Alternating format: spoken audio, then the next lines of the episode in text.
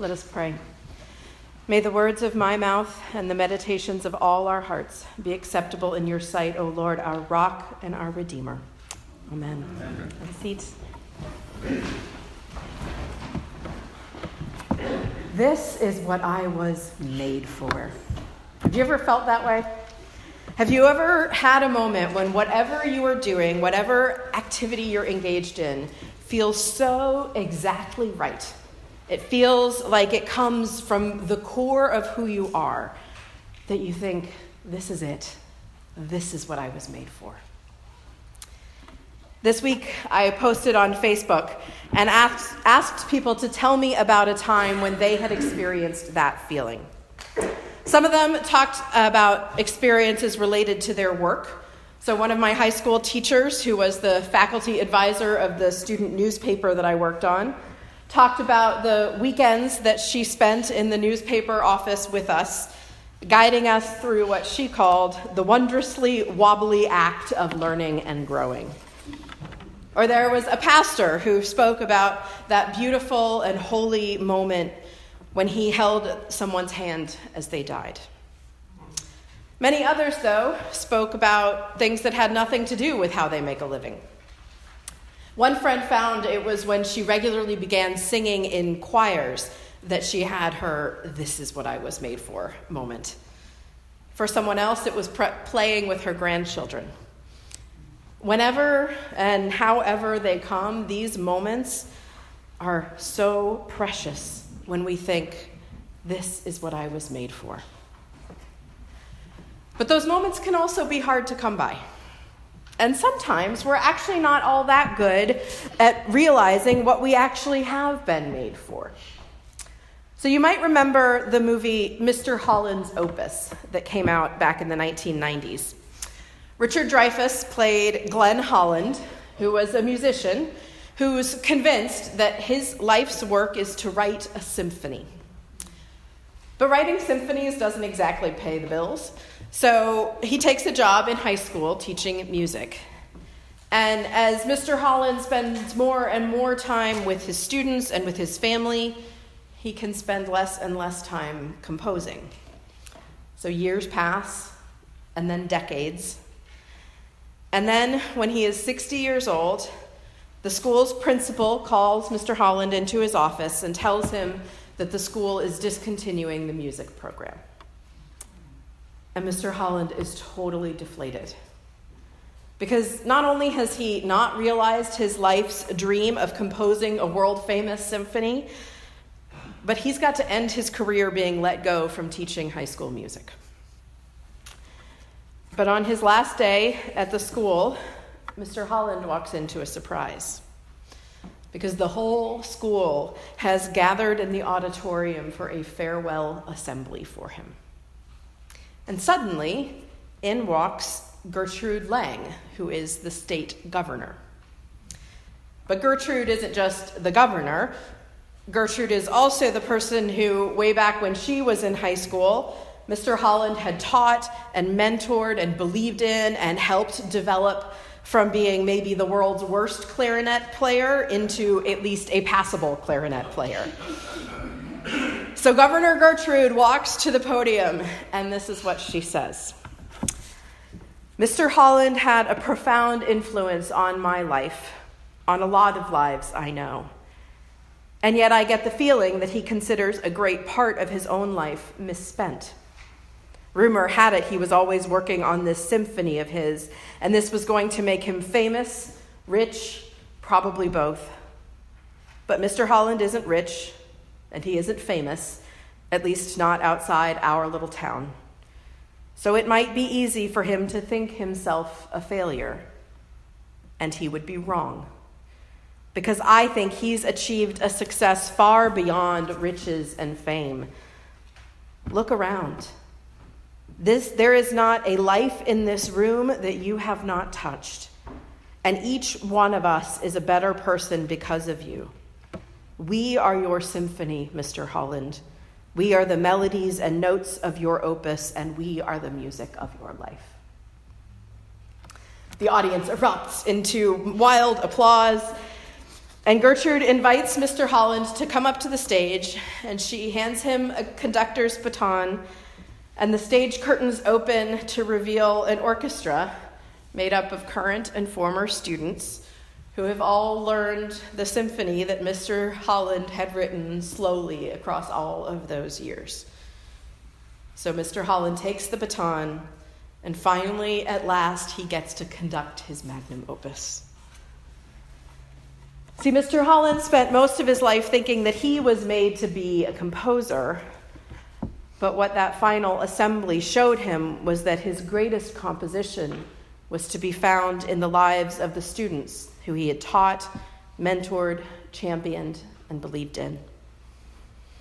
And when Mr. Holland raises the baton and signals for the music to start, you can see on his face joy the joy that says, This is what I was made for.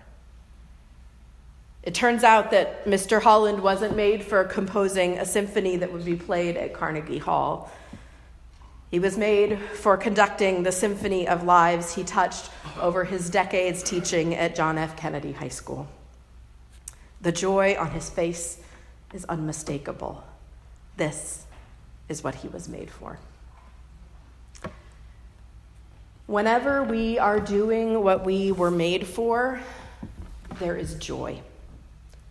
Because we were made by God. And so when we're doing something that flows from that deepest part of who we are, then really what we're doing is reflecting the image of God that is in us. We are reflecting part of who God is and what God is like. We are reflecting God's presence in us. And as the French Jesuit priest Pierre Teilhard de Chardin famously said, joy is the infallible sign of the presence of God. And that kind of joy is praise. That's what Psalm 98 shows us. When we recognize who God is and what God is like, when we encounter the goodness of God's character, then praise flows as our natural response. The psalm begins with an invitation to the people to praise God. Oh, sing to the Lord a new song. Why? For he has done marvelous things. And then the psalmist goes on to recount God's mighty works on behalf of his people. His right hand and his holy arm have worked salvation for him. He has revealed his righteousness in the sight of the nations. He has remembered his steadfast love and faithfulness to the house of Israel. All the earth, all the ends of the earth have seen the salvation of our God. That word salvation can also be translated as victory. The psalmist here is reminding the people that God is the one who rescued them, who has won victory for them.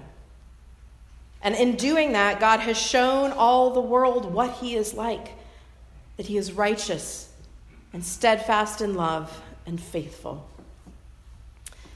And then in the very next verse, the psalmist says, Make a joyful noise to the Lord, all the earth break forth into joyous song and sing praises. The people have been reminded of who God is, what he has done, and what he is like, and so their natural response should be praise abundant and joyful and noisy praise. But what the psalmist describes for us is not one individual singing or playing a new song all on her own. This is not a solitary voice singing about the wonders of God. The, the verbs here are plural. The psalmist is talking to all the people of Israel. He calls for joyful songs from human voices and from lyres and trumpets and horns. The message translation of this psalm puts it this way Shout your praises to God, everybody. Let loose and sing. Strike up the band, round up an orchestra to play for God and add a hundred voice choir. And it's not just the humans who are to praise God, because the whole world gets in on the act. The sea, the rivers, the hills. This is all of creation composing a symphony together. The entire earth resounds with a new song, declaring the praise of God and the joy of the Lord. And there are times for sure when this invitation to sing a new song should be taken literally with a song of praise. But I also think it's so much more than that. Because the Psalm's invitation to sing a new song isn't just about how we might vocalize notes with our voices, it's about how we live all of our lives. Because praising God is so much more than saying words or singing songs. Praise is more than saying nice things about God. Praise is any time we live our lives in a way that honors and glorifies God. Theologian Walter Brueggemann puts this point so well when he says, All of life is aimed toward God and finally exists for the sake of God. Praise articulates and embodies our capacity to yield, submit, and abandon ourselves in trust and gratitude to the one whose we are. In other words, when we're doing what we were made to do, then we are offering praise. Because ultimately, praise is what we were made for. And everything we do can be part of our praise, part of our response to the God who is righteous and steadfast, loving and faithful. This month, we've been talking about stewardship. And believe it or not, our stewardship is part of our praise. How we choose to care for and use the resources that God has entrusted to us can be a way that we praise God. Because stewardship is one of the things that we were made for. Or maybe more accurately, stewardship is the work that God made for us to do. It's clear. We see it so clearly in the story of creation. Because God creates the first humans and then he gives them this charge Be fruitful and multiply, fill the earth and govern it, reign over the fish in the sea, the birds in the sky, and all the animals that scurry along the ground.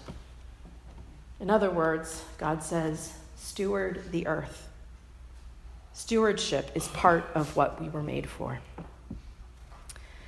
There are lots of ways that we can steward the resources God has given us. We can steward them stingily or selfishly in a way that's focused on our own pleasure.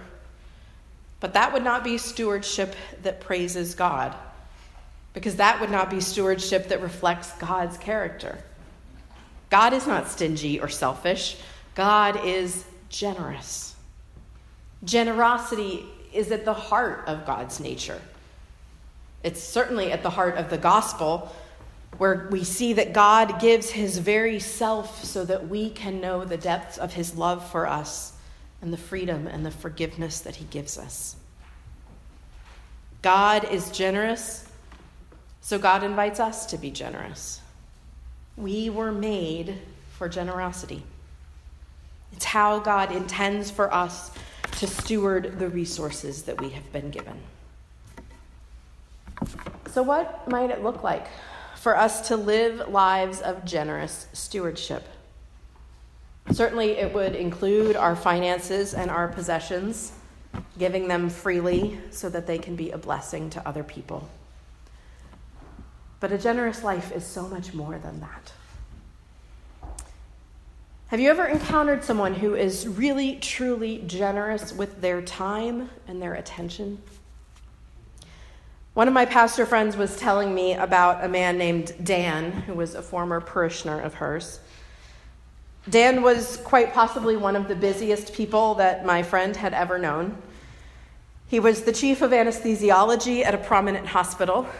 He was starting a nonprofit and working on an MBA. He also had a wife and young children and still somehow found time to play in the church band. But what my friend remembers most about Dan is that anytime she was with him, Dan was present.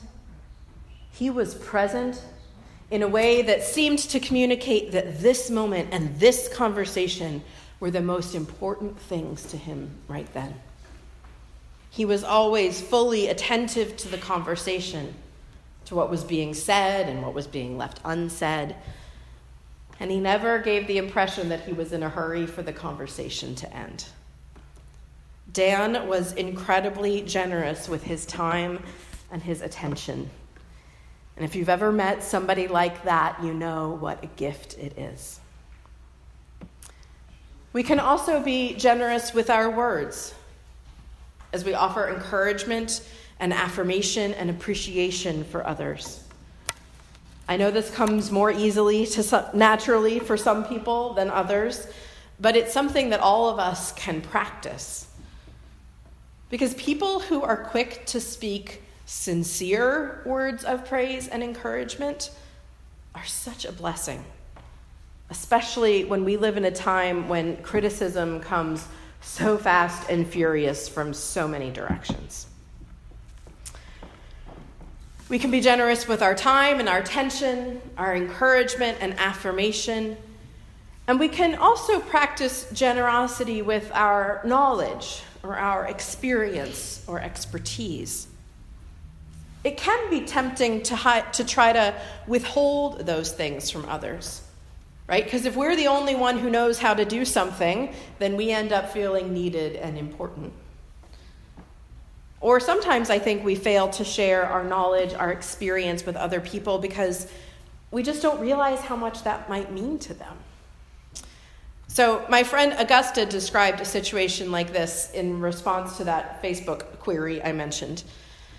Augusta is an art educator at the National Gallery, and she described a time when a friend was with her mother in the hospital. Her mother was waiting for emergency surgery. And the friend texted Augusta and said, Send us pretty things to look at while we wait. And Augusta uh, wrote this. She said, I just taken a lot of art photos to prepare some teaching notes so I ended up texting them snapshot after snapshot of some George Bellows paintings. We spent a couple hours chatting about the artwork and about how well Bellows understood what it means to be a human looking at things. Weirdly enough, it seemed to comfort them both, and I was so honored to have been able to be the conduit for that. When we're generous with our knowledge and our experience, we never know who it might bless. We can also be generous with our restraint. That might seem like a little bit of a contradiction in terms, but I think it's actually true. So think about when you're buying a car. You might choose to pay a little bit more to buy a hybrid car, or maybe you might choose to use public transportation when you could just as easily drive somewhere. These are ways of practicing restraint with our carbon dioxide emissions. And by doing that, we can help lessen global warming, which causes destruction to our planet in ways that disproportionately impact the poor. Or we can be generous with restraint in our words. The world probably does not need one more post on Facebook or Twitter or one more snide remark across the Thanksgiving table about who is really to blame for the mess that our country is in. Practicing generosity with restraint in our conversation can avoid hurting people and damaging relationships.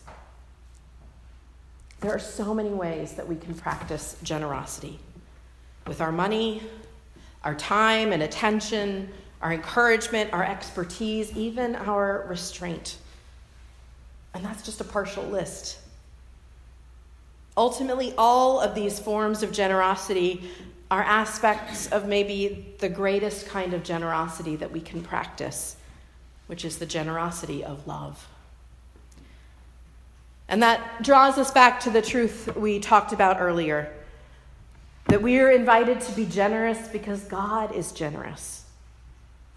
Our generosity is just a reflection, an imperfect, limited reflection of God's generosity because we worship a God who is abundantly, overflowingly generous.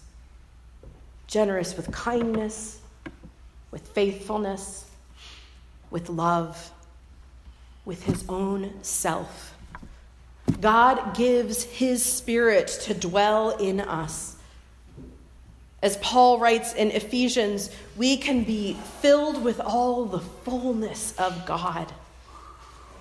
And it is the fullness of God in us, the presence of the Holy Spirit that God gives to us so generously, that will shape our hearts to want to steward everything that God has given us with generosity. God is generous, and God will make us generous if we allow Him to. In Mr. Holland's opus, what makes the symphony that the school orchestra plays at the end so beautiful is not the skill of the musicians. It isn't even the beauty of the composition itself. What makes it so beautiful is that the symphony is the embodiment of generosity. The generosity of the students and the alumni who gave their time and their skill to learn and to perform the music. But more than that, the symphony is the embodiment of the generosity of time and attention, care and love that Mr. Holland had showed to so many people over so many years. And because of that generosity, the symphony performed in the high school auditorium that day was an act of praise, an act of praise that brought Mr. Holland so much joy. As we live lives of generosity, we are also creating a symphony, the symphony of praise that Psalm 98 talks about. We are filled with all the fullness of God. So may our lives join together to create a beautiful and joyful symphony of praise. Because that is what we were made for. Thanks be to God. Amen.